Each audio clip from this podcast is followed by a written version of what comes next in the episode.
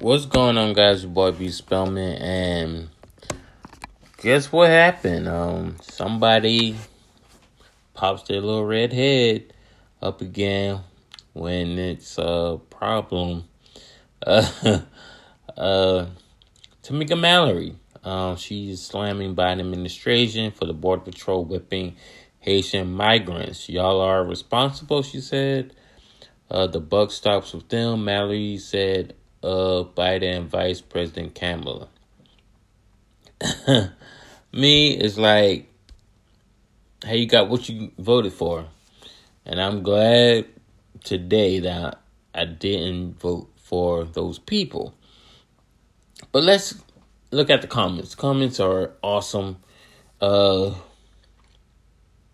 one says, We are not loyal to political parties, we are loyal to our people. We don't care who the president of the United States is. We will call out injustice when we see it. Wrong is wrong. Um, one comment says grifters gonna grift. Um, I don't think she would have said that if Dillard, Vicky, and the BGR wasn't on their necks. They know we see them. Um, you act like you can't be critical of people when they f up after you support them. Uh, and that sexism said one of another comment says, and that sexism was a worse was a worse problem than racism, if I recall correctly. Uh, so another comment says sounds like some backpedaling to me. Um, one says she limits all the comments on her post. LL, own up to your words as you said, Tamika Cadillac Boo. Um, my point of view of this all, um, coming from me, your your host, is wasn't Tamika Mallory Mason telling us how we need to vote for Joe Biden to get Trump out of office? Wasn't Tamika on the Breakfast Club a few months ago telling us?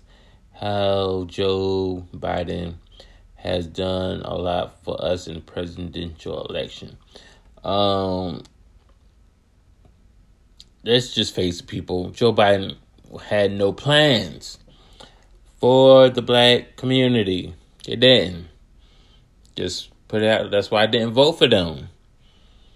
And now we're seeing it as this like a few months since he's been in office almost a whole year, almost. And boy, this is terrible. Boo boo. Elf. So, um, this for all you people out there, listeners, who you vote, how, you, if you voted for him, just what you got. But, um, just, and that's just my, uh, POV, my point of view. So, till next time, guys, be amazing.